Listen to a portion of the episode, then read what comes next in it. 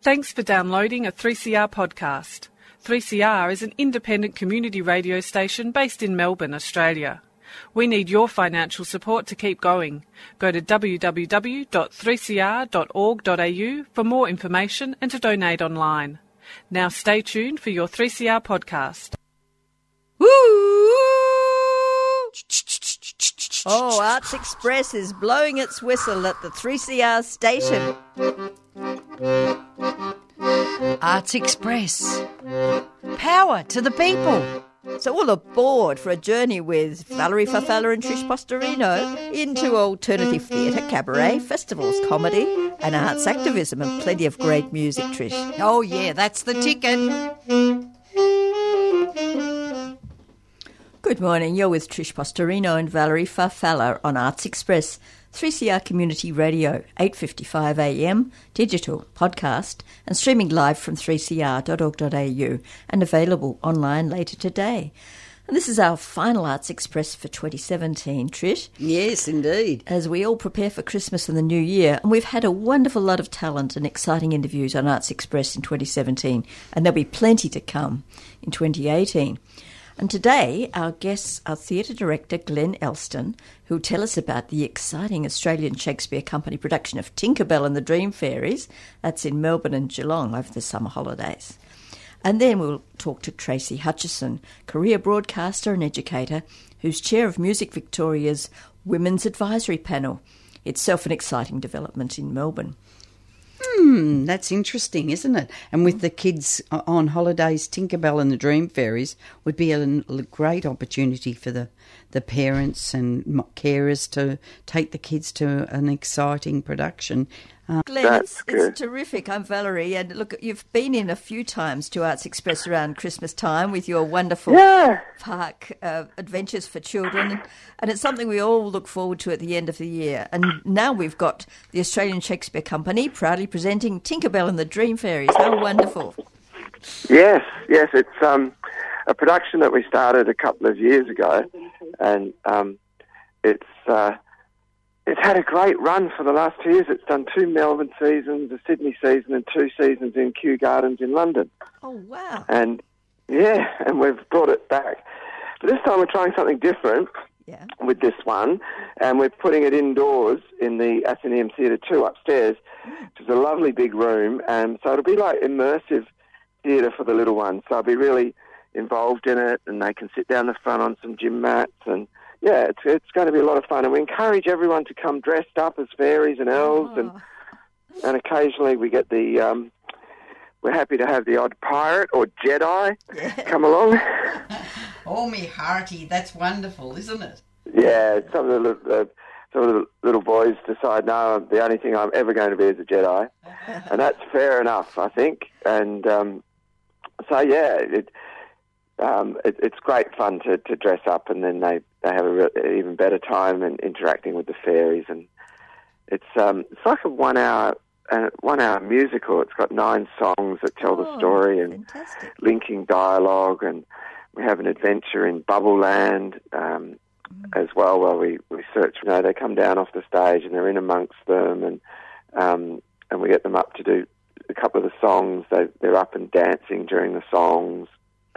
uh, so yeah, there's lots of interaction and, and it's very lively and and uh, has been going down very well with the families.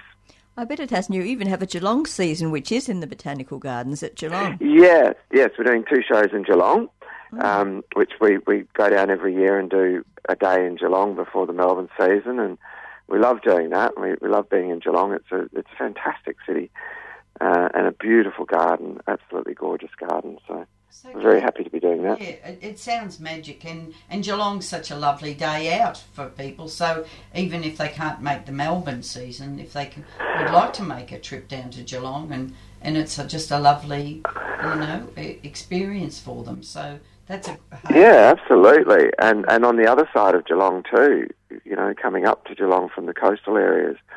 So yeah, it's a great opportunity to have a Especially a day out in the and everything like that. So that's good. Yeah. Yeah. So, Glenn, what age group does it sort of cater for?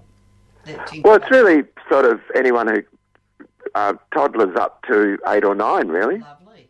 Mm. And because you know the family situation, you've got kids a little bit older, uh, and that they they just have, they have a good time. Every, I mean, it's a it's a very bubbly. Oh, excuse the pun. Um, very bubbly show. I wanted to tell Trish Glenn that um, you actually pioneered outdoor theatre in Australia, and now it's a summer tradition across the country.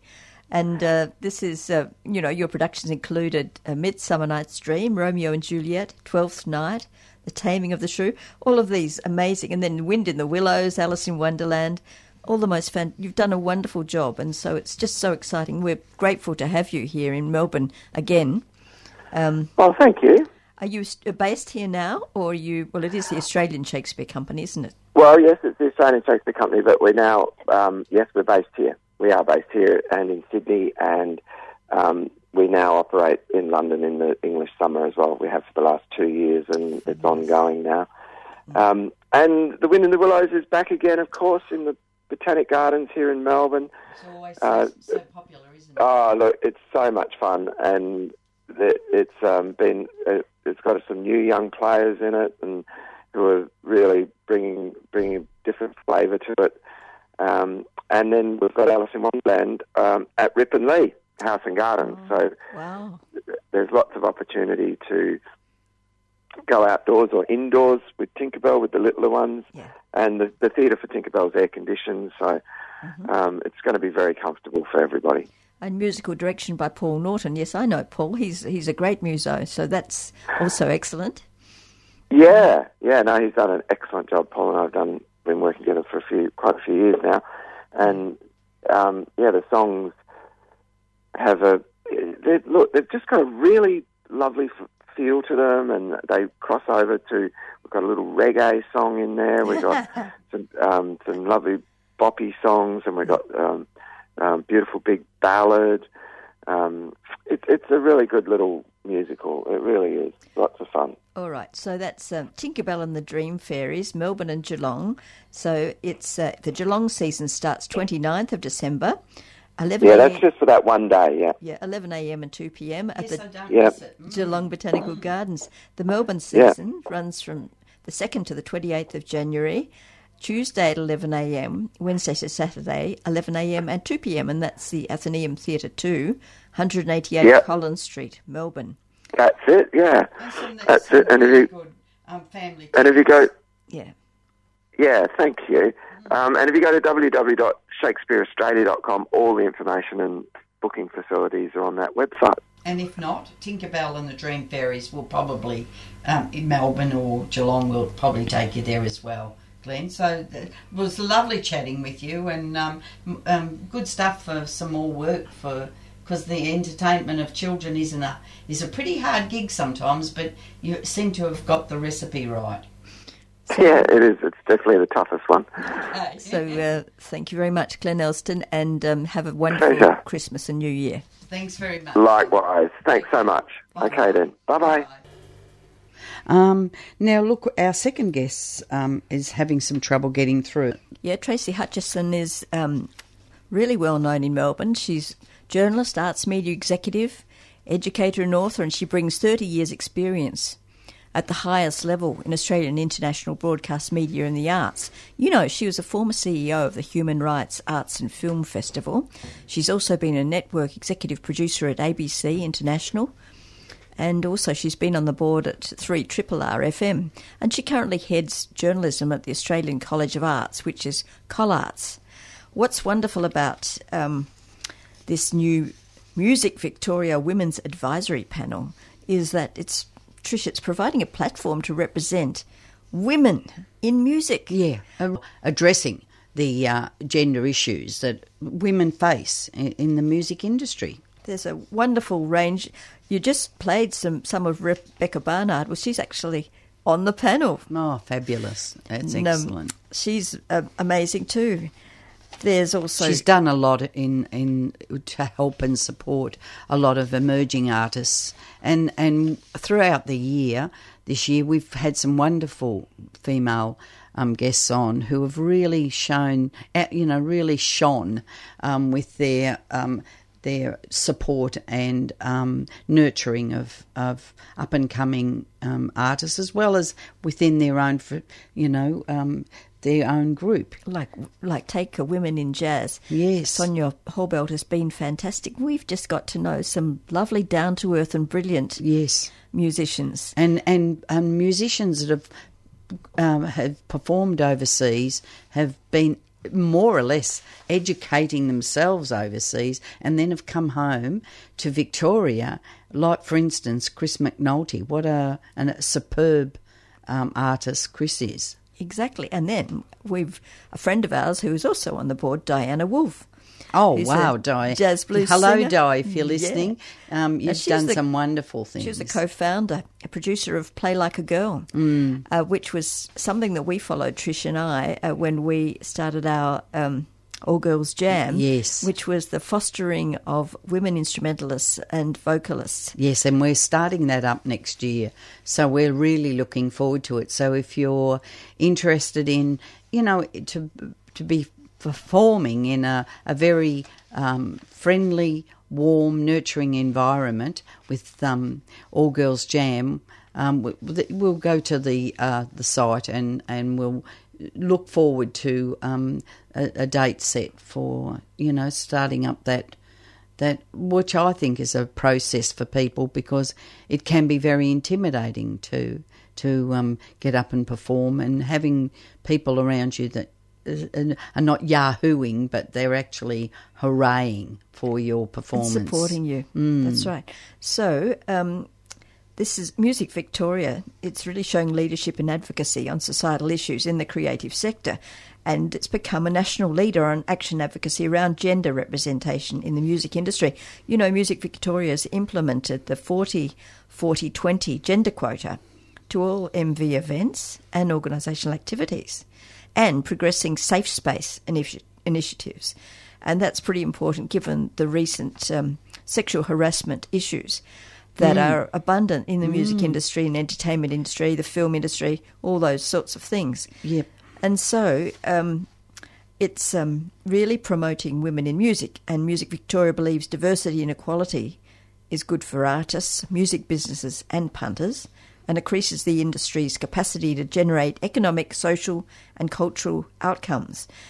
And Trish, in April 2015, Music Victoria conducted the survey, Women in the Victorian Contemporary Music Industry, and key themes that were identified as barriers for women working in the contemporary industry were pay inequality, mm. access to opportunities, the confidence gap, the general undervaluing of music, and sexual harassment.